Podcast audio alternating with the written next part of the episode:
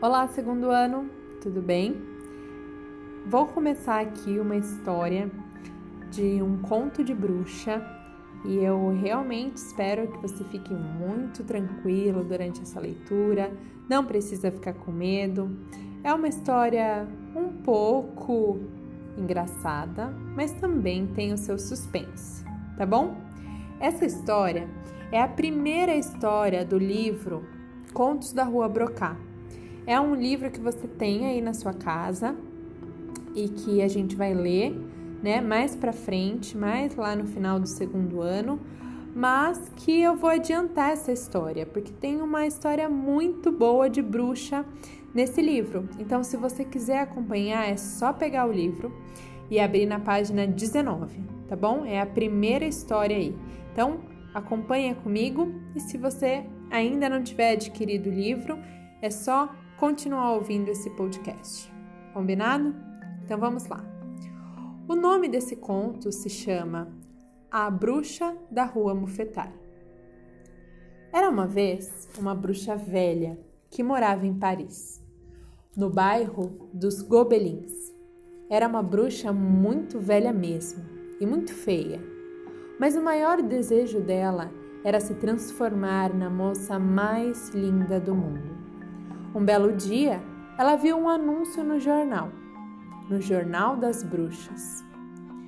Minha senhora, se a senhora é velha e feia, pode tornar-se jovem e bonita. É só comer uma menina com molho de tomate. E mais embaixo, com letras menores, estava escrito: Atenção! É indispensável que o nome da menina comece com a letra N. Ora, naquele bairro havia uma menina que se chamava Nádia. Era a filha mais velha do seu Said, o dono da mercearia da rua Brocá. Tenho que comer a Nádia, pensou a bruxa. Certo dia, a Nádia estava indo até a padaria quando uma velhinha começou a puxar conversa com ela. Bom dia, Nádia. Bom dia, minha senhora. Pode me fazer um favor? Que favor? Queria que você me trouxesse uma lata de molho de tomate da mercearia do seu pai. Assim, não preciso ir até lá. Ando tão cansada. Nádia, que tinha um coração muito bom, concordou na hora Assim que a menina virou as costas, a bruxa, pois a velhinha era a bruxa, começou a rir, esfregando as mãos. Puxa, como sou esperta, ela dizia. A Nádia vai mesmo trazer o molho de tomate para eu pôr em cima dela. Chegando em casa com o pão, Nádia pegou na prateleira uma lata de molho de tomate e já ia saindo quando o pai chamou: Ei, Onde é que você vai? Uma velhinha me pediu para eu levar uma lata de molho de tomate à casa dela. Nada disso, disse o seu side. Se a tal velhinha estiver precisando de alguma coisa, ela que venha buscar. Nádia, que era muito obediente, não insistiu. Mas no dia seguinte, quando ela saiu para fazer compras, a velhinha chamou de novo. Como é, Nádia? E o meu molho de tomate? Desculpe, disse Nádia, corando. Mas o meu pai não deixou.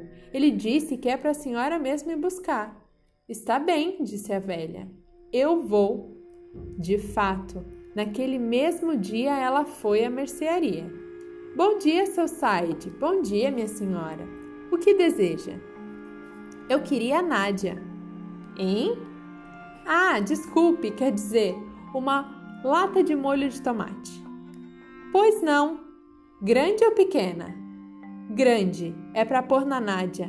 O quê? Não é nada disso. Eu quis dizer que é para pôr no macarrão. Ah, tudo bem. Se quiser, também tenho macarrão. Ah, não precisa não. Eu já tenho a Nádia. Como? Desculpe, eu quis dizer que eu já tenho macarrão em casa. Então, Aqui está o seu molho de tomate. A velha pegou o molho de tomate e pagou, mas em vez de ir embora, ficou parada com a lata na mão. Hum, é meio pesado. Será que não daria para o senhor. O quê? Mandar a Nádia levar para mim? Mas o seu Said já estava desconfiado.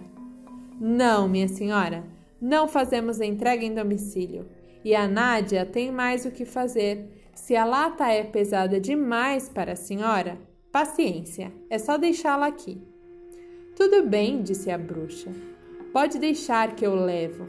Até logo, seu Said. Até logo, minha senhora. E a bruxa foi-se embora, levando a lata de molho de tomate.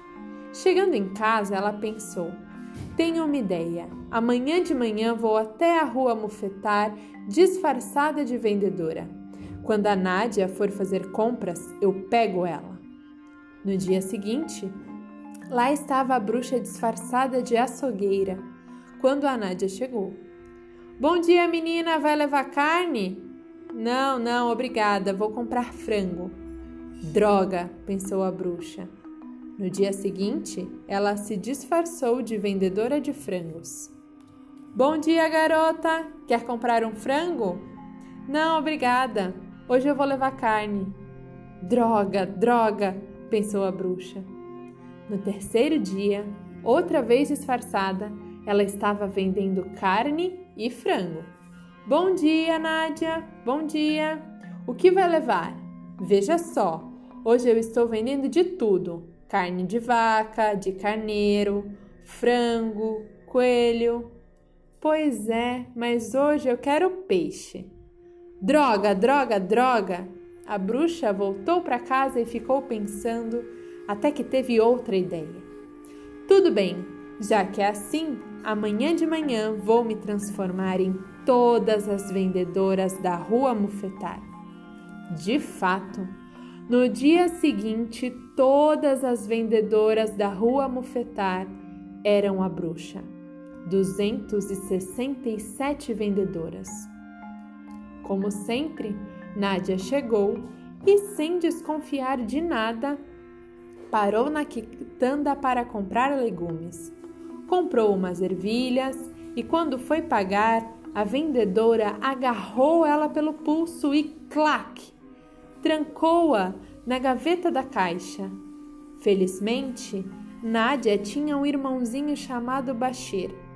Como a irmã, a irmã mais velha estava demorando para voltar para casa, Bashir pensou. De certo, a bruxa pegou a minha irmã. Preciso ir atrás dela. O menino passou a mão no violão e lá se foi para a rua Mufetar. Quando foi chegando, as 267 vendedoras, que eram a bruxa, começaram a gritar: Aonde você está indo, Bashir?